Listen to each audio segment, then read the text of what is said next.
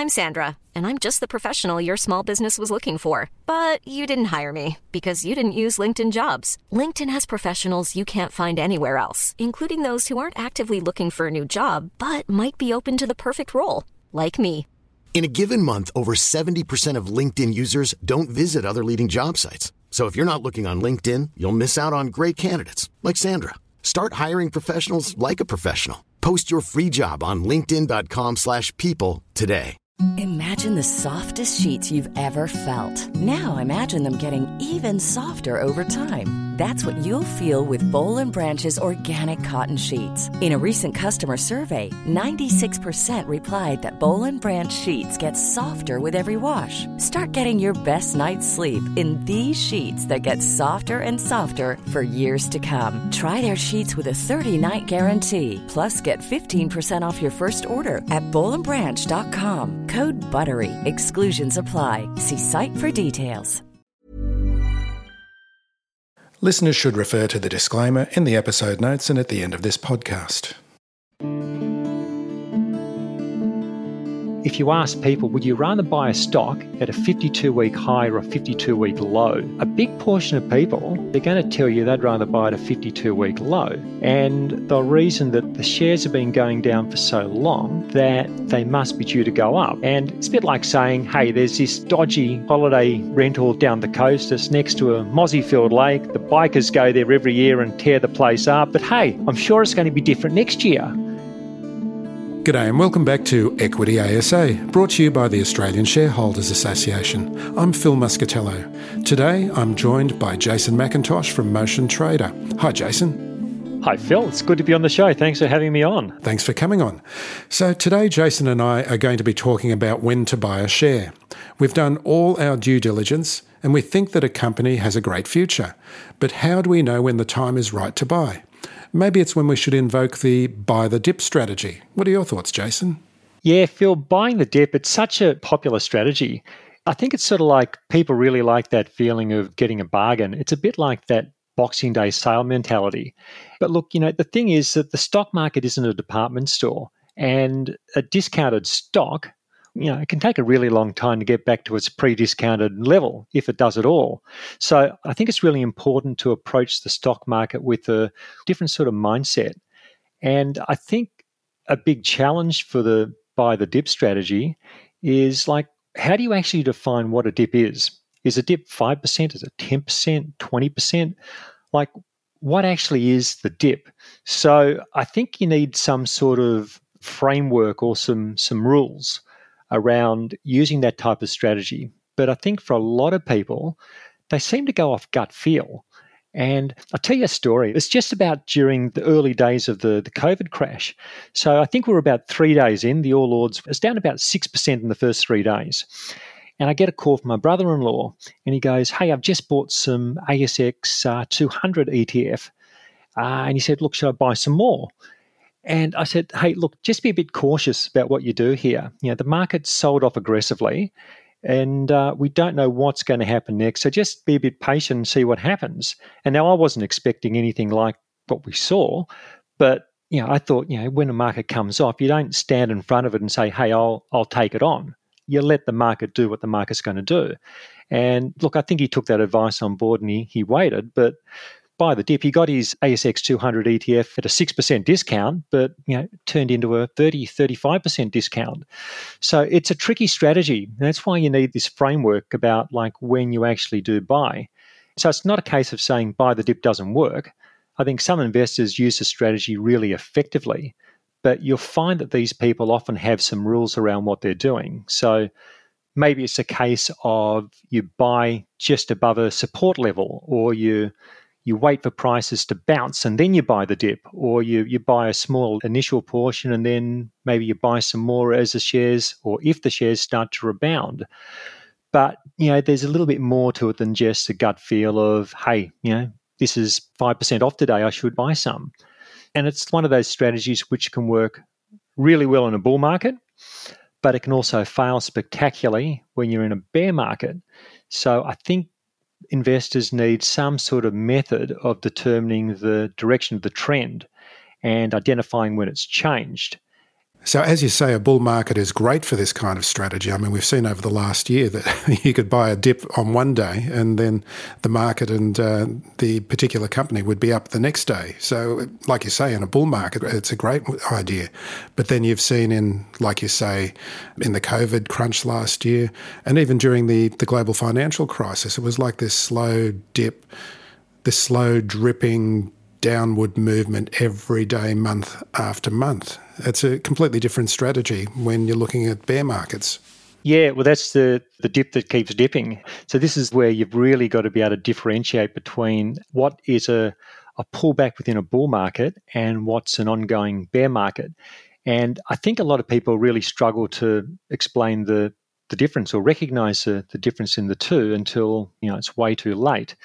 Like you look at a stock like Telstra or AMP, and they've been disastrous investments for a lot of people. If you'd bought them over any time and oh, look, Telstra's had some good periods, but by and large, it's been one of those stocks which has really struggled over a long period of time. So if you you were saying, oh, look, it's down 5%, I should buy, it became a real problem. AMP is another case in point where there were always times where the value could have seen value and saying, oh, well, it's down 10%, it offers value, but you know, it keeps falling. So these are stocks where you can apply some, just some simple trend identification tools to say, well, there's a downtrend in place. We shouldn't be buying dips at the moment. We should be standing back. The time to buy dips is when you've got a, an uptrend in place. And you can just use, again, a simple moving average, you know, a, a 50 or a 100 day moving average, for example. And when the price is above there and it dips, well, you might have some rules around that could be a time to take advantage of it. But, you know, I think the big question people need to ask when they're doing a, a buy the dip approach is what do you do if you're wrong? What if you buy and the price keeps dipping? And I think a lot of people don't really have a plan for this. Their strategy really hinges on being right. And when you look at a lot of portfolios, you know, which are really underperforming the market overall, you find that there's a lot of stocks languishing in those portfolios, which were probably, you know, had the entries around, you know, buy the dip and that stock kept dipping. And there's been no strategy about what to do next. So people keep them in their portfolios. And look, they could be there two, three, four, five years just being a dead weight on the overall um, capital base. So buying the dip as a concept, I think, is fine. But as I was saying earlier, you've got to have some structure and some rules around it. Like when do you apply it? How do you apply it? And if it's not working once you're in, how do you unwind that that entry if it's not panning out the way you thought it probably would? And presumably averaging down is another strategy that's fraught with risk. Phil, I think averaging down is one of the most dangerous tactics in investing. And really it's a source of ruin for so many portfolios.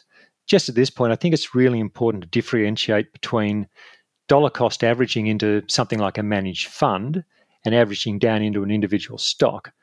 Because, like dollar cost averaging into a managed fund is a really good investment strategy for a lot of people. It could be through their super or, or another investment sort of sort of means they might put, you know, $100 or $1,000, whatever it may be, into a managed fund or an ASX 200 ETF or whatever it may be every month, market up, market down. They just keep doing it.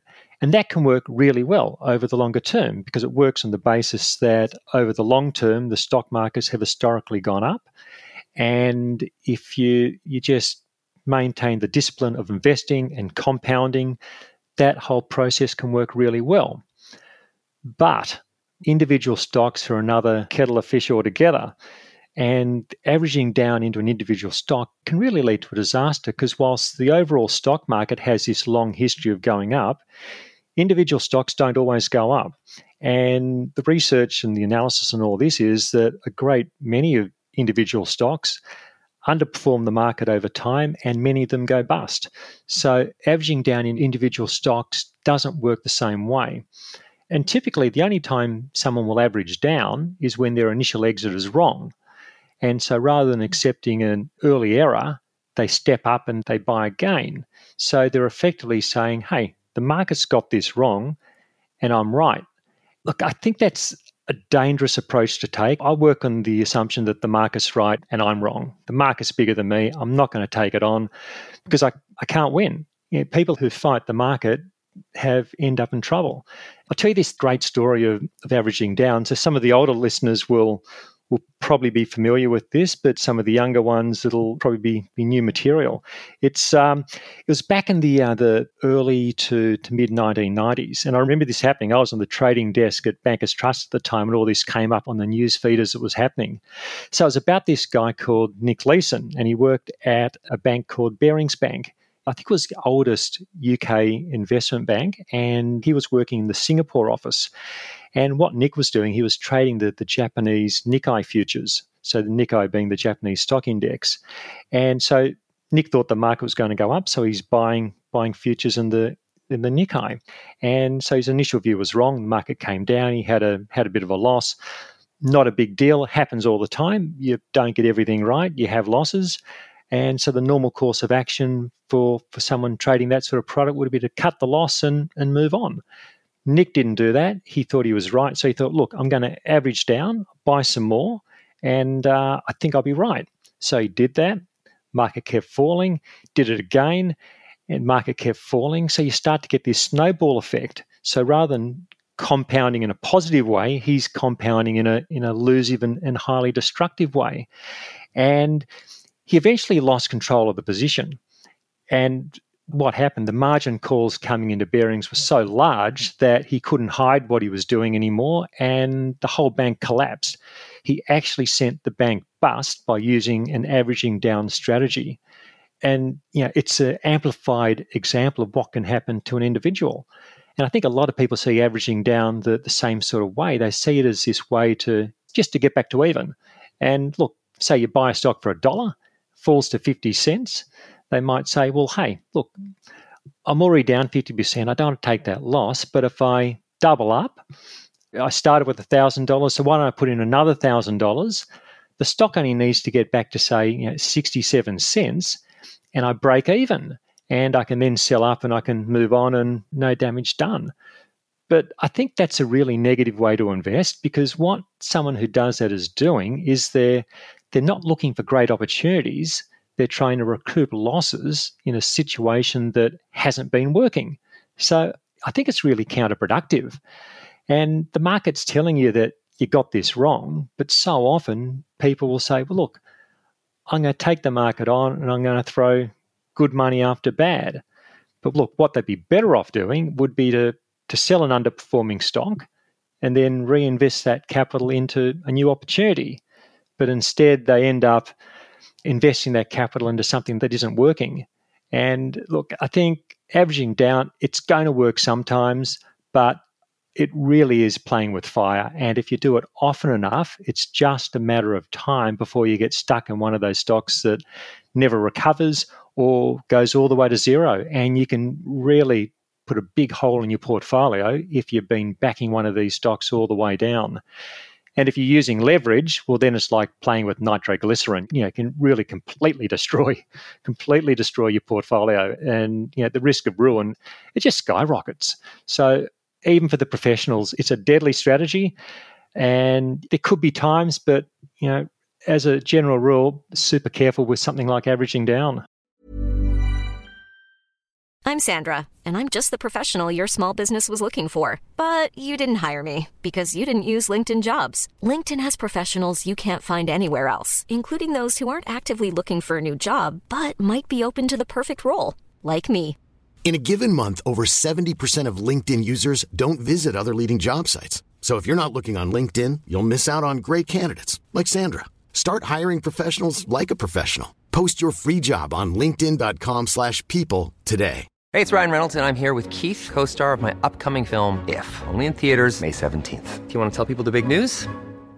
All right, I'll do it. Sign up now and you'll get unlimited for $15 a month in 6 months of Paramount Plus Essential Plan on us. mintmobile.com slash switch. Upfront payment of $45 equivalent to $15 per month. Unlimited over 40 gigabytes per month. Face lower speeds. Videos at 480p. Active Mint customers by 531.24 get six months of Paramount Plus Essential Plan. Auto renews after six months. Offer ends May 31st, 2024. Separate Paramount Plus registration required. Terms and conditions apply if rated PG.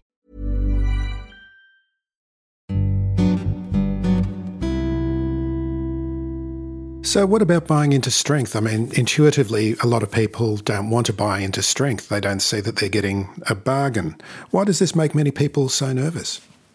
Yeah, it's really interesting. I think it gets back to this mentality of what goes up must come down. And so people will see a stock that's been rising and it's been doing well, and uh, they'll say, hey, look, this stock's had a good run. It's probably due for a fall. And their overriding concerns, which is to you know, not wanting to be the last person to buy. So a bit of fear and hesitation kicks in, and they tell themselves, look, it's now too late to buy. I don't want to be the last in, so I'm going to leave it alone. And this is what they call the wall of worry. So the wall of worry is where you see a market rising and we start start worrying about some impending fall. And I saw this sort of thinking a lot last year. So I run a subscription-based business giving stock market advice. And a lot of the people who we would come in contact with were saying, look, hey, we really like like what you do, but we think we just wait for a while because the market's had a bit of a run and it's probably due for a fall.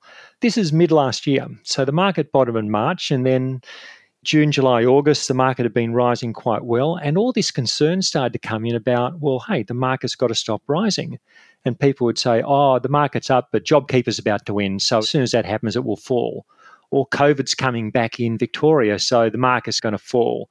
Or they'd say, you know, the UK is going to lock down again, or the US has elections, and I'm really keen to get into the stock market, but I'm going to wait for it to fall. So, you know, people find all these reasons to talk themselves out of the market. And, you know, it's funny really when you think about it because we do the exact opposite in everyday life. So, if something's working, we typically keep doing it. So, say there's a coffee shop you like, you keep going back to it because you know you like it, it works for you. If there's a, a holiday destination you like, you probably keep going back because you know you like the way it all works. And you know some people go back to the same place for decades. But then you come to the stock market, and if the market's rising, or in other words, you could say if the market's working, a lot of people will tell themselves, "Oh, yeah, but it can't keep going. It won't keep working. So, yeah, you've got this different way that we process the stock market to how we process other things. So, look, for example, if you ask people, would you rather buy a stock at a 52 week high or a 52 week low? A big portion of people, a big portion, they're going to tell you they'd rather buy at a 52 week low. And the reason that the shares have been going down for so long that they must be due to go up. And it's a bit like saying, hey, there's this dodgy holiday rental down the coast. It's next to a Mossyfield lake. The bikers go there every year and tear the place up. But hey, I'm sure it's going to be different next year. But you know, we don't think like that. We'd go, that place is hopeless, never go there. But we look at the stock market and we go, this stock is beaten up, it's been down and out for the last year. Hey, that looks like an interesting opportunity that's how a lot of people seem to approach the market. And it doesn't really work like that. So down and out stock can become a great investment, but I think you've got to wait for some signs that that investment is turning around before you turn in and, and um, you know pull your stump up and buy. Jason, I think I've been to that holiday park. next to a swamp, I believe. That's the one. That's the one. So risk is always part of investing. How do you believe that risk can be managed? Yeah, it's um, risk is a really interesting thing. It's like you can't control what a stock's going to do once you buy it, but you can control what you do in the lead up to the purchase, and you can control how you manage the position once you're in. So there are several parts to this. So the first part is your position size. It's all about, for me anyway, it's all about having many relatively small investments instead of having a few big ones. This is really a natural risk limiter. So, for example, if you've got a portfolio of 20 stocks, equal size investments, any one of those stocks could go to, to zero and your overall loss would only be 5%. So, yeah, it's not a portfolio destroying moment. But a lot of people tend to do the opposite. They prefer to have a few big bets and they think that if you want to win big, you've got to bet big. So a lot's hinging on getting those few trades right. And that's very much how I started off years ago. In my late teens, it was like I'd go all in on on speculative stocks, hoping to you know make a big big win early on. And you know, it never really worked out. I'd get a few stocks that went up, but then they'd come back down. I didn't have an exit strategy, so it just didn't go anywhere.